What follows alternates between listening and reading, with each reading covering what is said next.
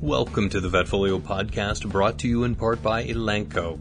We're pleased that you've decided to join us as we continue to explore the second part in our series on tick-borne diseases.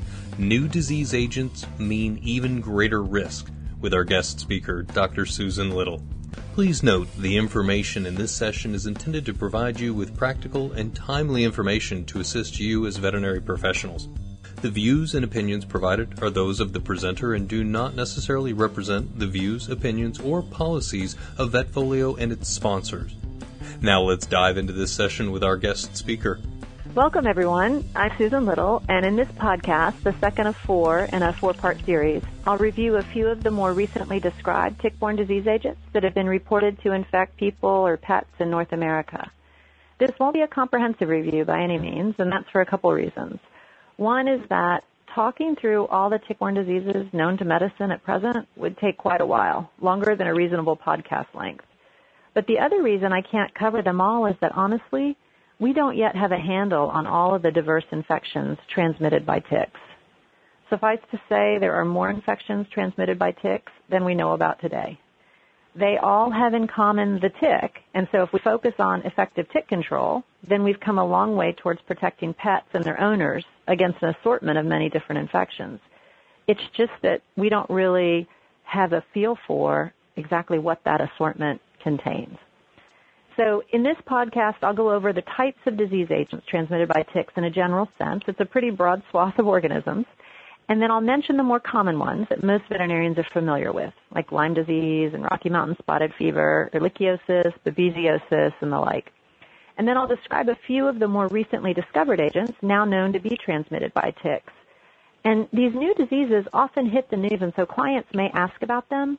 They know that veterinarians work with tick in practice, and especially if we recommend routine tick control. So clients often turn to us as a source of informed, unbiased information on ticks and disease risk.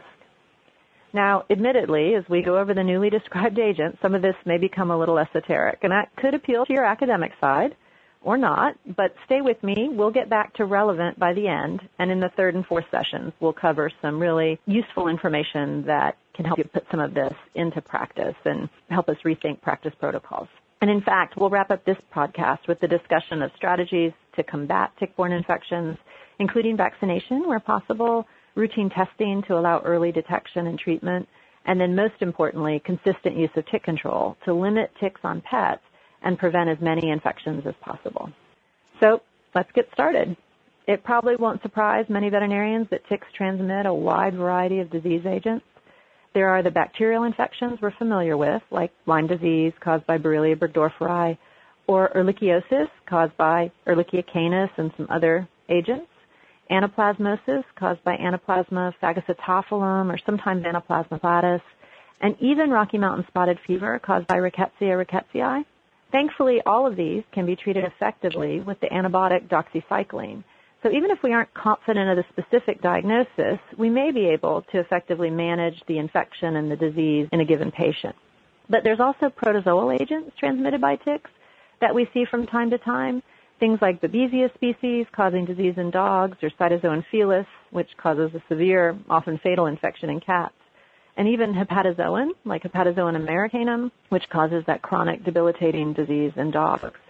But there's more than that. Ticks also transmit viral agents. And much more has been learned about tick-borne viral diseases in North America in recent years.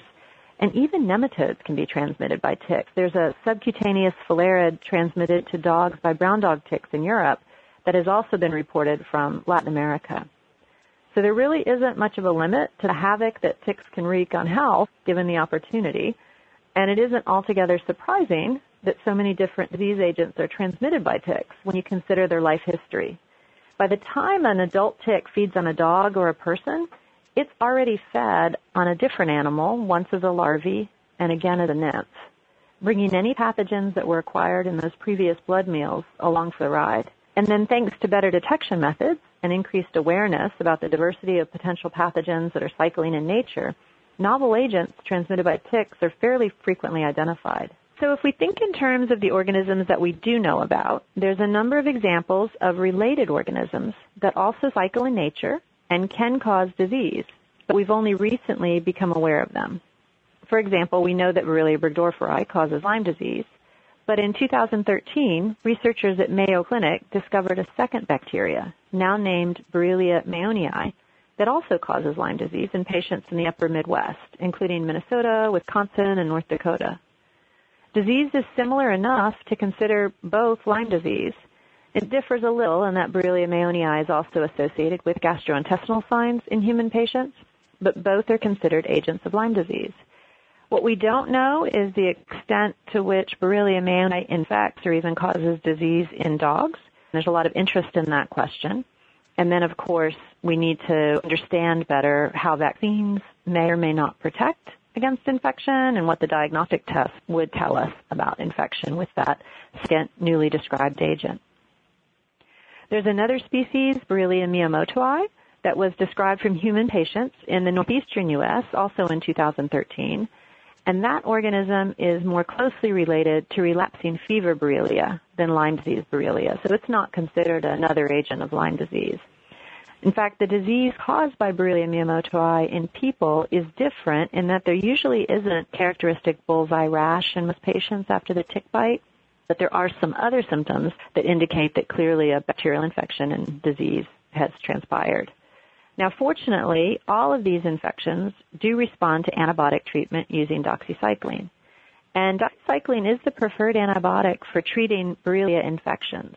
Borrelia will respond to beta-lactam antibiotics as well, but often when there's a Borrelia infection, there may be a co-infecting agent like a rickettsia or ehrlichia or anaplasma, and those organisms really only respond to the tetracycline antibiotics. And so that's why doxycycline is considered treatment of choice.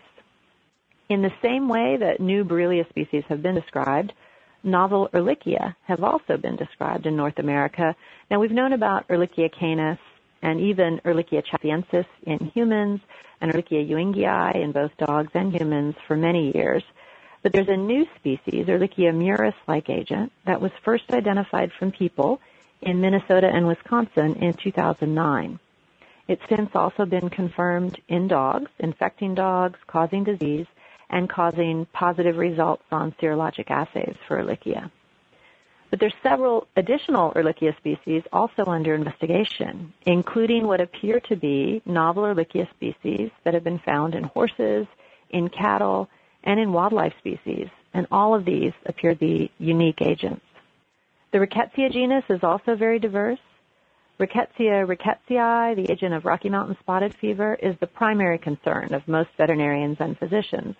But other organisms also infect dogs and people. In fact, epidemiologic data collected to date suggests that most antibodies detected to Rickettsia species in people and dogs in the southern U.S., even when Rickettsia rickettsii is used as the antigen to detect the antibodies, most of those antibodies are actually generated by infection with an entirely different, unfortunately non-pathogenic, rickettsia species, now named Rickettsia amblyommatis. And it's not the pathogenic Rickettsia rickettsii in those people or in those dogs.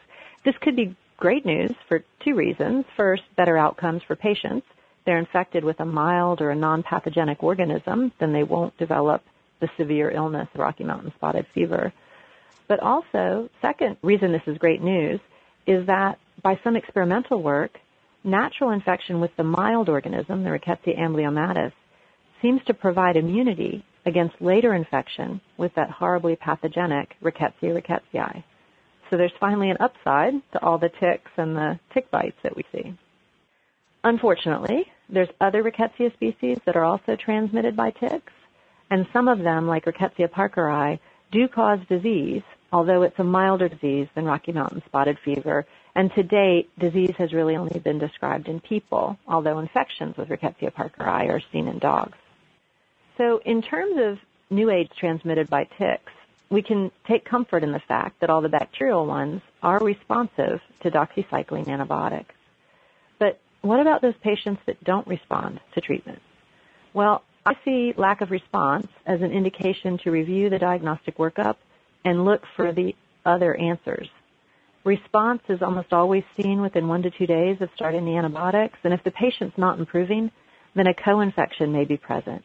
Co-infections are incredibly common with tick-borne infections, And so we always have to be on the lookout for things like protozoal agents and others that need a different treatment rather than doxycycline.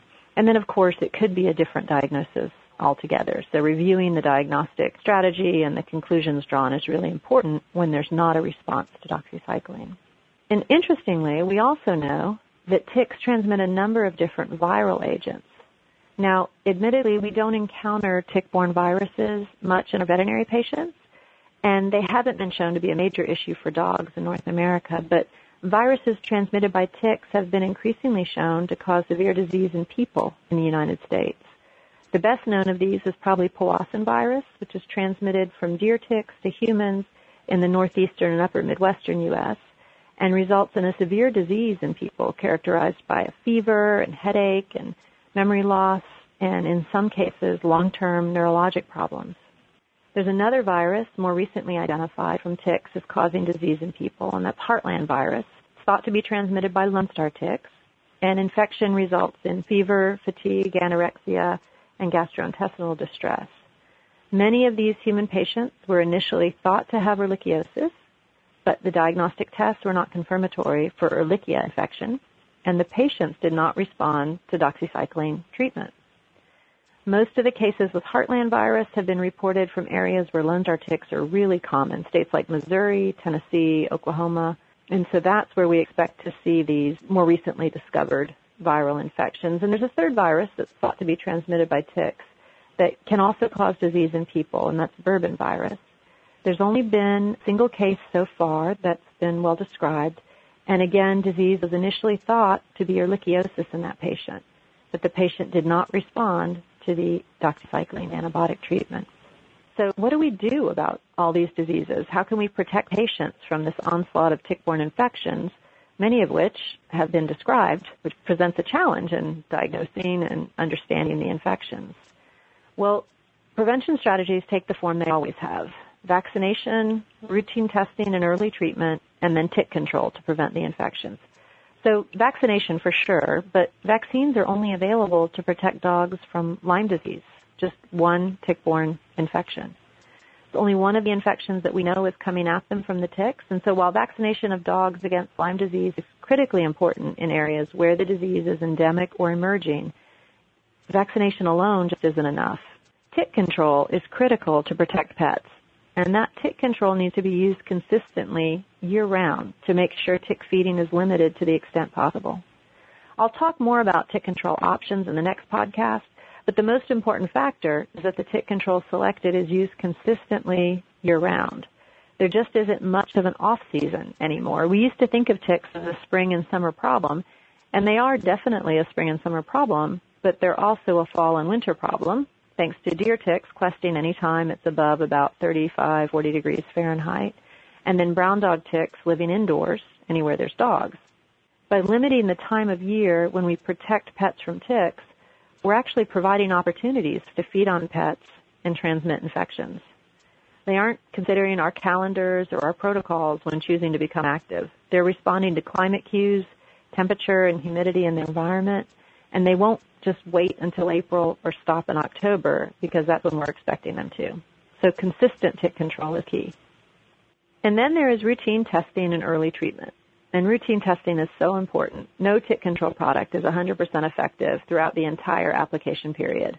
Whether it's a month or three months or eight months, some ticks are liable to get through and feed. Now tick control definitely helps. It dramatically reduces the number of ticks that can successfully feed on our patients, but it isn't perfect. That's why in areas where Lyme disease is endemic or emerging, vaccination is still imperative, even if tick control is used consistently. And it's also why routine testing is an important part of wellness care, even when tick control is used consistently. Catching those infections early, when treatment is most likely to be effective, and hopefully before clinical signs have developed, is ideal. But that early detection can only be achieved with routine annual testing. Of the three strategies, tick control is the one that will protect against the infections we know about, the ones we can also target with routine testing, and the one we can cover with vaccination. But tick control will also protect against all those other infections, the growing number of infections transmitted by ticks that continue to be described. We can't test for what we don't know is there, and we definitely can't vaccinate against it. but we can up our tick control game, and that makes all the difference. So in the next podcast, I'll go over some of the options in tick control currently available, namely topical and oral or systemic. And then I'll review the features of each that allow us to protect more patients from infection and better yet, kill more ticks, ultimately reducing the numbers around the home that are available to bite pet and people. Thanks everyone. Thank you to our listeners for spending time with us. We hope that you found this information shared in this session useful. Thank you to our podcast sponsor, Elanco, for their support. Let us know what you thought about this session or other topics you'd like to hear in the future. You can connect with the Vetfolio team via email at support at vetfolio.com.